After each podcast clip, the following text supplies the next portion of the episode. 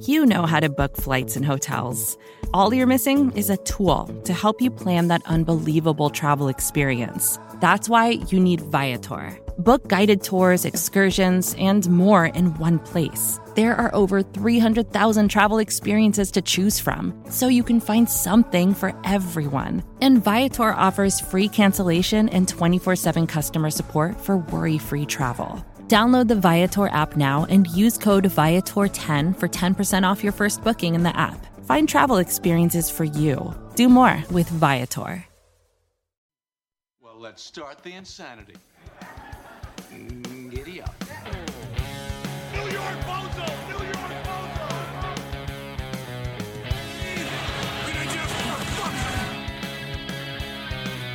Yes, I bet you assumed that I air guitared to this intro every time. I definitely do.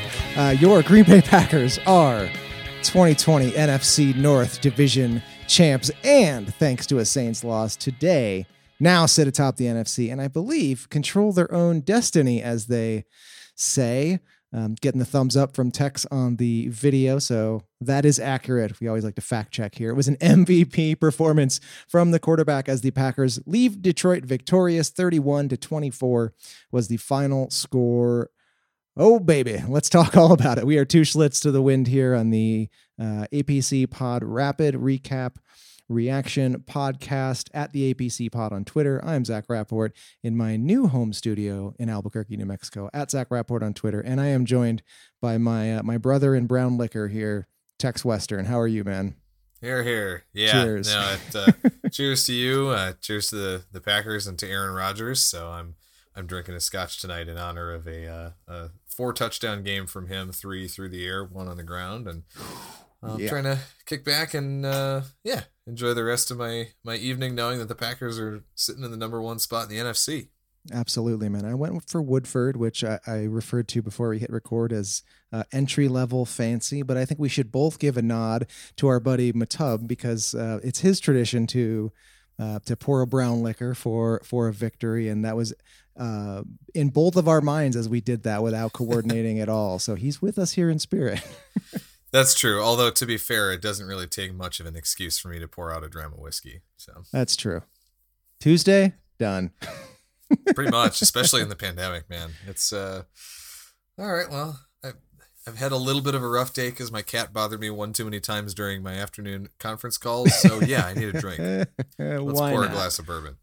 Let's, let's uncork it. um, all right, let's let's talk football. We are going to get into um, players themselves, but I wanted to start um, with a, a theme in the latter half of this game: ball control, because tied 14 all at the half, the Packers desperately needed to find a way to score some points and play keep away. And boy, did they ever! They scored 14 points, controlled the ball for.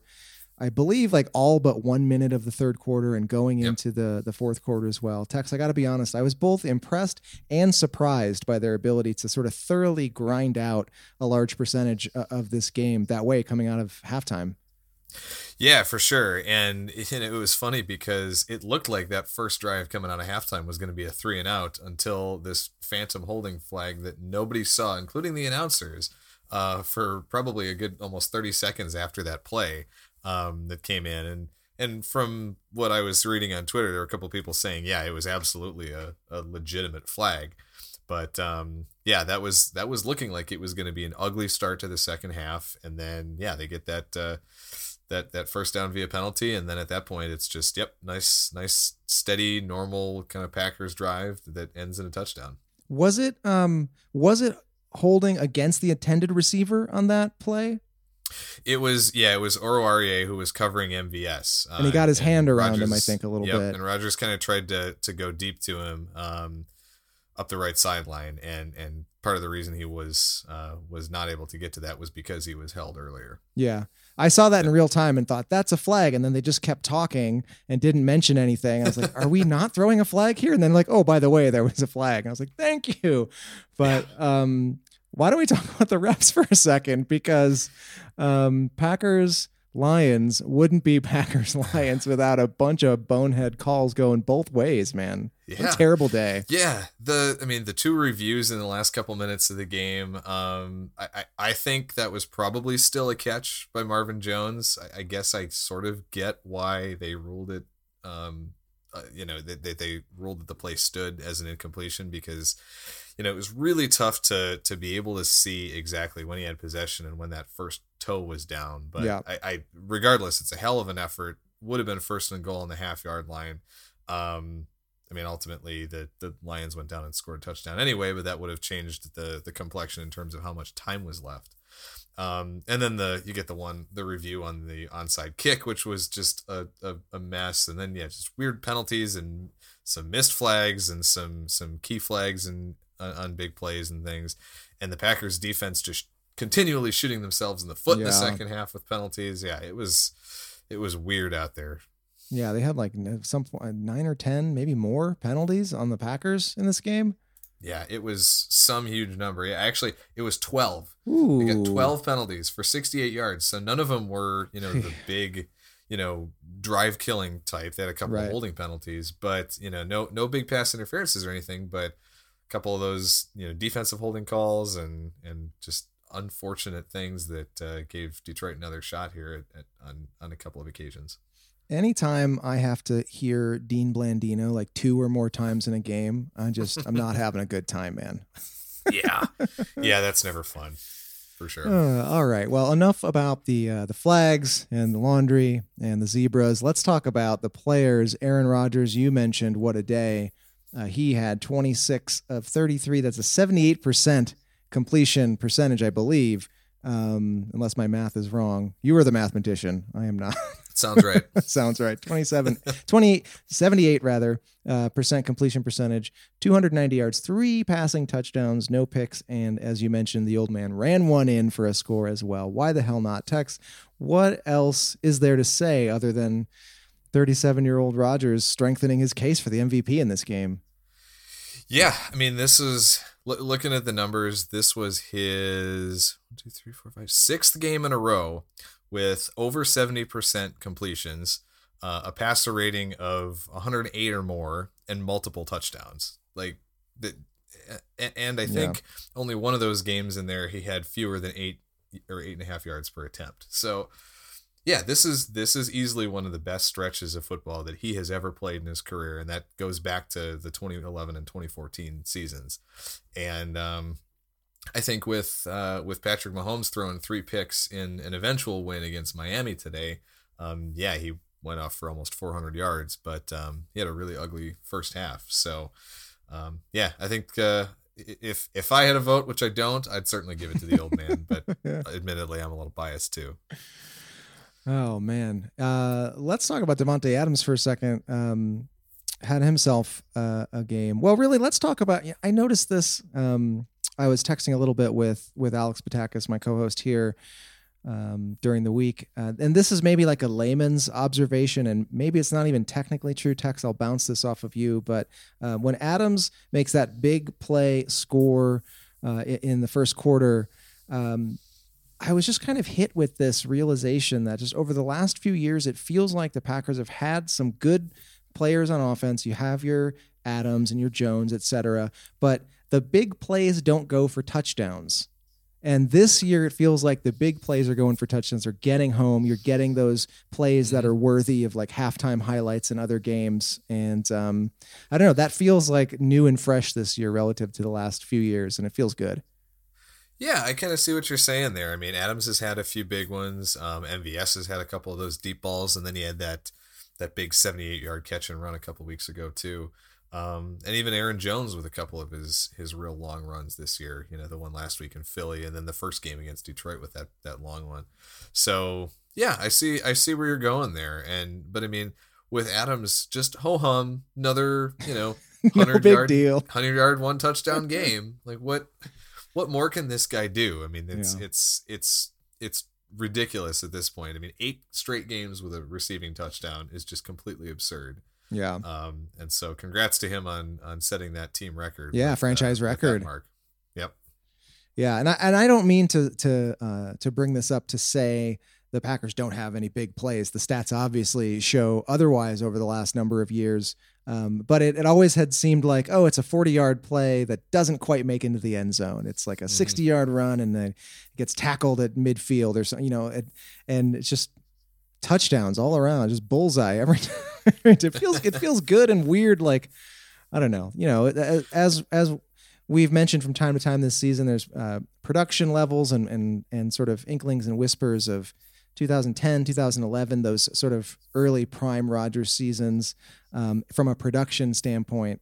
And I don't know, just I feel it's like, just feels it feels fun and also weird at the same time. It's I feel like that what year is it gif half the time. Well, yeah, well, and and we haven't had a chance to talk about really Jones's run last week with uh, Bakhtiari basically crossing the goal Ooh. line with him um, that was that was a lot of fun. Just uh, you know, watching the big man rumble down the field. And, man, I get winded on a flight of stairs. That guy is 300 pounds, and he ran basically the length of the field, and he appeared yeah. to be totally unfazed. uh, friend friend of show Mina Kimes I saw on Twitter called that high key the most athletic play pound for pound she's seen in football all year. Oh yeah, for how big he is, it's ridiculous. Yep. Yeah, so no, that was that was a fun one, and and I feel like another one of those that's definitely going to go down in the uh, you know the APC top ten when we do that in the off season. Absolutely, and really, really quickly, not to get sidetracked, but you mentioned not getting a chance to talk about that play. We've been, I know we haven't produced as much podcast content in the last couple weeks as we um, would have liked to, but as I mentioned earlier, moving to a new house, getting everything set up, and you know, life stuff happens. So I appreciate everyone bearing with us, and we are here now we're here now. That's what's important. right. Yes. here now to celebrate the uh, the Packers as uh, division winners. Here, um, I want to talk really quickly about Marquez Valdes Scantling as well. Yes. Um, six receptions, 85 yards, and a touchdown. Lesser stats than Davante, and not a career day, quote unquote, for him in the stat sheet. But I would argue that it was a career day in terms of being the, his most complete performance to date. What do you think? Absolutely. I, I was saying that uh, to to Chris Burke at APC earlier today uh, after the game, and and yeah, without question, I think he did all of the things that you expect a, a a good complete wide receiver to do in this game. Yep. Tremendous hands catch, uh, contested catch on his touchdown. Um, that one was a, a, a mind blowing play just yeah. based on you know the fact that he's he's had so many issues with contested catches throughout his career and even dropping the easy ones. Um, so for him to make that play was was got to be a huge confidence booster. And um, yeah, I mean he was doing it at all levels. He didn't have the deep ball today, but he was able to be productive and move the chains on on some third downs. Uh, and you know he was he was doing another uh, really had another really good game blocking in the run game as well. So um, props to MVS for for a really solid game all around. And I wanted to mention that I I heard I think it was uh, Tom Silverstein on his podcast talking about MVS um, uh, a couple days ago um, and saying something like you know there's basically two types of receivers. There's body catchers and there's hands catchers, and it's really really hard to be a good uh, body catcher. So you should strive. Most players strive to be a hands catcher, but either way, it has seemed like to date MVS has uh, struggled to to pick one to really commit to be what mm-hmm. what kind of pass catcher is he, and that really resonated with me because there there have been plays um, this past uh, season that ultimately end up being drops and you see this weird hesitation in real time from him where it's almost like in the moment he's having trouble deciding how he's going to uh, attempt the catch and I yep. just saw none of that hesitation in this game. And and you mentioned the the touchdown catch; it was hands all the way, and he was confident all the way, and it was a remarkable play. Yeah, I mean the the hesitation. I almost look back at one of the best plays I feel like that uh, that illustrates that was his his long touchdown against San Francisco, the one where he was wide open crossing the goal line, and it you know he's turned around with his you know his entire body facing Rodgers and facing the ball, and it sort of looked like yeah he was in that weird in between like you know how am i going to catch this thing yeah. um and you know thank goodness that one he he hauled in for for that score but um yeah i think that's a really good uh, breakdown of that with with some of the issues that he's had but none of those today um i don't know if he was kind of trying to to channel his inner Davante Adams, who I think is very much a, a hands catcher at this point. He had he's made some some tremendous catches on some um, slightly inaccurate balls from Rodgers and had another one or two of them today. But um, yeah, no, great great performance by MVS. I'm I'm happy for the guy. I'm I'm rooting for him, and it's you know it was nice to see that today after a couple games where you know he didn't really have a whole lot of production too. Yeah. Speaking of rooting for guys, one more hit on the offense, and it is my man. Big Bob. Mr. Tonyan. Mr. Robert Tonyan Jr. Is he a junior? Did we? I think he's a junior. he's a junior. Well, uh, not a junior in the touchdown category. Nine touchdowns this season. I just, you know, I have, I you, usually I've got like a question I'm going to throw to you. I just wanted to celebrate. I love when when the Packers have a good tight end. It is rare, and it's my favorite position for no particular reason. And I'm just so thrilled that he has come on the way he has. Awesome to watch. Yeah, I mean he's really turned into a key possession receiver on this team too. I mean they went to him on that last third down to move the chains. Yep. Um, you know, got him on the the play action leak play.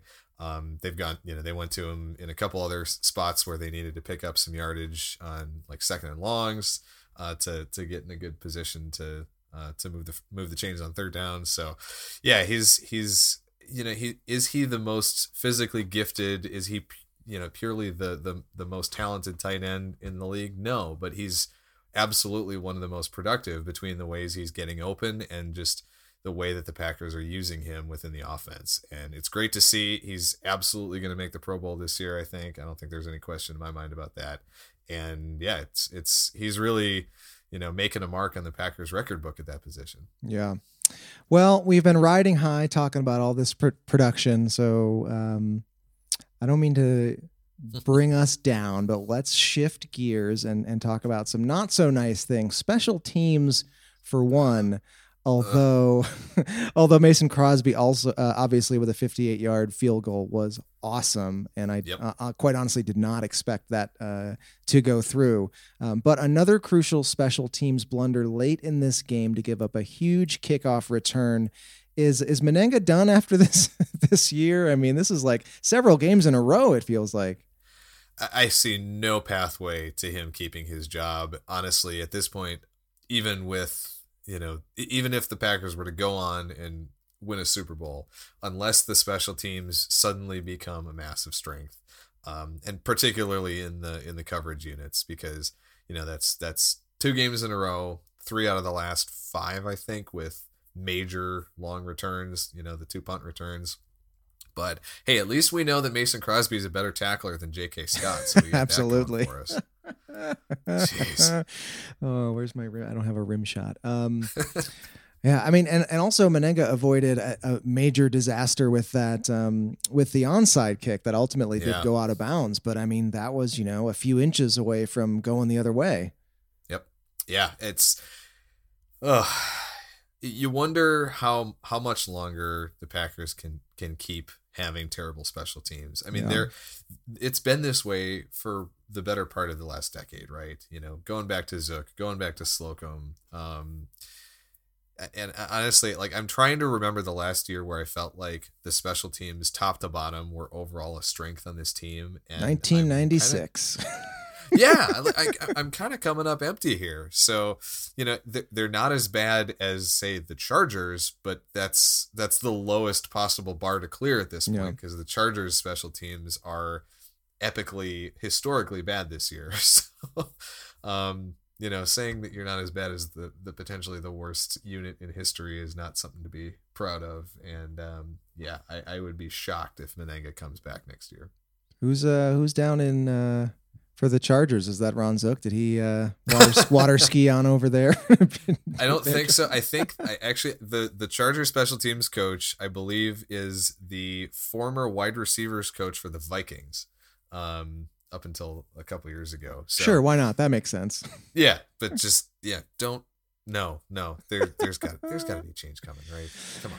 Uh, yeah, I agree. Um, speaking of gotta be a change, maybe a change. I don't know. Defense, you know, well, there's, there's not a lot to complain about this year um, in terms of just the the team is winning, productive. We're here to celebrate all this good stuff. Um, eh, but and um, you know this isn't a cop out, but I'm not smart enough always to know when something is like on the players versus the the coordinator. But Tex, I couldn't help but come away from several series in this game again very annoyed with Mike Pettine. What did you think broadly of the way the defense looked today and how that reflects on Pettine? I- I'm I'm frustrated having seen this defense play a lot of man last week against Philly and have a lot of success. Um, go back to a really zone heavy scheme Yeah. again against a quarterback who's probably more likely to be able to beat zone coverage than a guy like Carson Wentz who has been chasing ghosts for the last year. Um, Matthew Stafford is too good to not be able to to find holes in the zone as Oh, long yeah. as he's got just enough time to get the ball away. And in the first half, there were points where he didn't. I mean, Packers had four sacks in the first half, and the pass rush looked like it was really um, pretty strong. But yeah, that's that's I think my biggest gripe is you've got some guys I think who can who can really play well in more of a man scheme. Um, you got a guy in Jaire Alexander who can play in anything. I mean, he can cover anybody in in any kind of scheme you want him to. So it's it's clear that yes, you know, it's still the the philosophy of you'd rather die by a thousand cuts than by you know one massive gunshot. Um, but you still die either way and that's the thing that kills me about about Pettine's approach. So um, yeah the the I would almost at this point you know I would take the the one or two big plays on occasion um, if it means that the Packers would you know get the stops more consistently and you know be able to make plays on the football because they're actually sticking to receivers. Yeah. So that's my biggest gripe at this point. And uh, you mentioned Jaire Alexander. I, I joked a couple weeks ago about the Packers wasting his prime.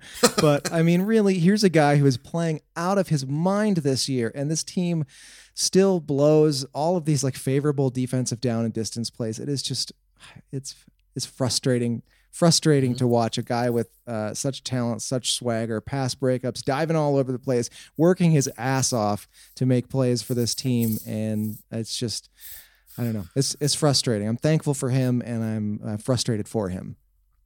Yeah, I mean, with with some of the holes that this team has, um, particularly in the middle of the field, with with Christian Kirksey in coverage, for example, um, you know, they made some changes with in the slot. They I think they pulled Chandon Sullivan at one point in the second half and put Will Redmond in there. You know, why would you ever target Jaire Alexander at that? Yeah. point? just you know, let him let him play on an island. Just ignore that side of the field. Pull the the old Richard Sherman treatment and and try to find places you know to go with the football on the other side of the field and you know, I think the the analytics probably this week won't will not be very kind to Kevin King because it seemed like he got picked on a little bit. Um, you know, certainly, you know, Kirksey had his issues in coverage again. They didn't do as bad of a job on T.J. Hockenson as I was expecting they would. Um, I think he he caught six of eleven targets for like forty three yards, so not a you know not a bad stat line for another really good tight end. But um, yeah, there's there's it just seems like there's so many holes on this defense um, in coverage at least, and you know I, I do think some of that is schematic more than anything else. Yeah. On Hockenson, one of those was at least one of those was a, a Chase Daniel pass that was a little off the mark, but. Um, let's let's get back to as we wind down. Let's get back to positive. I I saw Vernon Scott make a few plays. Is there Yes. a guy that we haven't mentioned that maybe you want to highlight? I mean, he's a guy. I think uh, he, he still qualifies for guy status if I'm if I'm not He is up for adoption. yeah, seventh round rookie, you know. But no, he he had a couple of nice plays. He had a big uh, pass breakup on a play that I think ended up, you know, getting nullified by a defensive penalty anyway. Why not? Um, I, I thought a couple. Adrian Amos had a couple of really nice plays um, in in coverage. Um, couple of big plays right around the line of scrimmage in, in the passing game. So um, some some credit to him there. And then uh, there was a little sequence I think where Dean Lowry had a nice little uh, two play sequence where he got a, Got a real sack. good stop in the run game for about a two yard gain, and then just burst through for a sack of Stafford. So um, That sack was really funny because he breaks through the line and you can see the gears in his head like, uh, don't get fined, don't get a flag. So he just kind of like pushes uh, Stafford on the shoulders and that like startles Stafford a little bit, but he doesn't go down. So Lowry's like, okay, fine, I'll wrap you up. And he just sort of hugs him and walks him backwards. It was like this most, it was the, it was the most like modern NFL sack I've ever seen. I, I joked that he sacked Stafford twice on the same play. it was, it was ridiculous. So, um, yeah, I mean, there again, I, I keep coming back to this defense seems to be so much less than the sum of its parts. And there's only, you know, at some point when that's the case, that falls on leadership, that falls on coaching. Yeah. And, you know, there there's again no shortage of talent here. It's it's a matter of getting this team to work cohesively together and putting them in positions to succeed. And um, it just doesn't feel like that's being done. Yeah, I agree. Well, you know, there are no truly elite teams this year, I think is the theme we've hit on. Every team is flawed. The Packers are flawed, but I want to end uh, and just feeling positive. The Packers are division champions. They sit atop the conference, control their own destiny. If they win out, they get the number one seed, and, that's a big deal. We're going to be back in a couple days, and, and I know that you guys have sent in your note nugs to at the APC pod, and some of them do skew negative, so there'll be plenty of time to, to chew on that stuff. But I wanted to end positively and just say uh, super thrilled with another division championship, and um, I don't know, man. Let's get this uh, conference lead over the finish line. Yeah, definitely. I mean, couple of couple of home primetime games coming up with Carolina and and Tennessee. That one's going to be, I think, the interesting one. And yep. then, uh, yeah, hopefully finish it off with a win in Chicago. And um, you know, good things have happened when the Packers played Chicago in Week 17 over the last decade or so. Damn so straight. Let's uh, let's hope it doesn't maybe get as uh, as dramatic as as that 2013 game was. But um, maybe it'll maybe we'll get a little bit of a springboard effect like it did in 2010. Yeah, we'll see. Uh, hopefully we finish off well. I'm going to finish off this uh, this sip here and mazel to you, Tex. Thank you for joining me, and uh, we're going to hit the outro music. Packers win, Lions lose. Division champs, baby. Woo! Slammed it.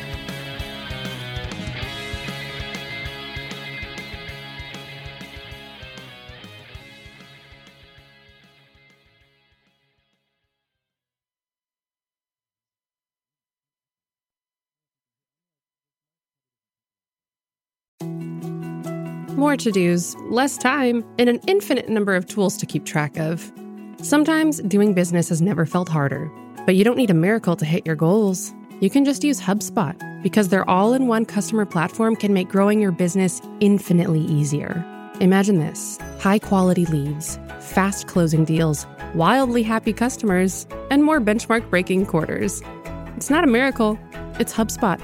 Visit HubSpot.com to get started today. Support for this podcast came from SAS. Data is everything, and now everything is data, which means more to process, more to analyze. And now more than ever, speed to answers matters. So, how do you produce those answers as fast as the world produces data? With SAS Viya, the quickest way from a billion points of data to a point of view. It's a more productive data and AI platform that helps you get more done. Learn more today at sas.com slash VIYA.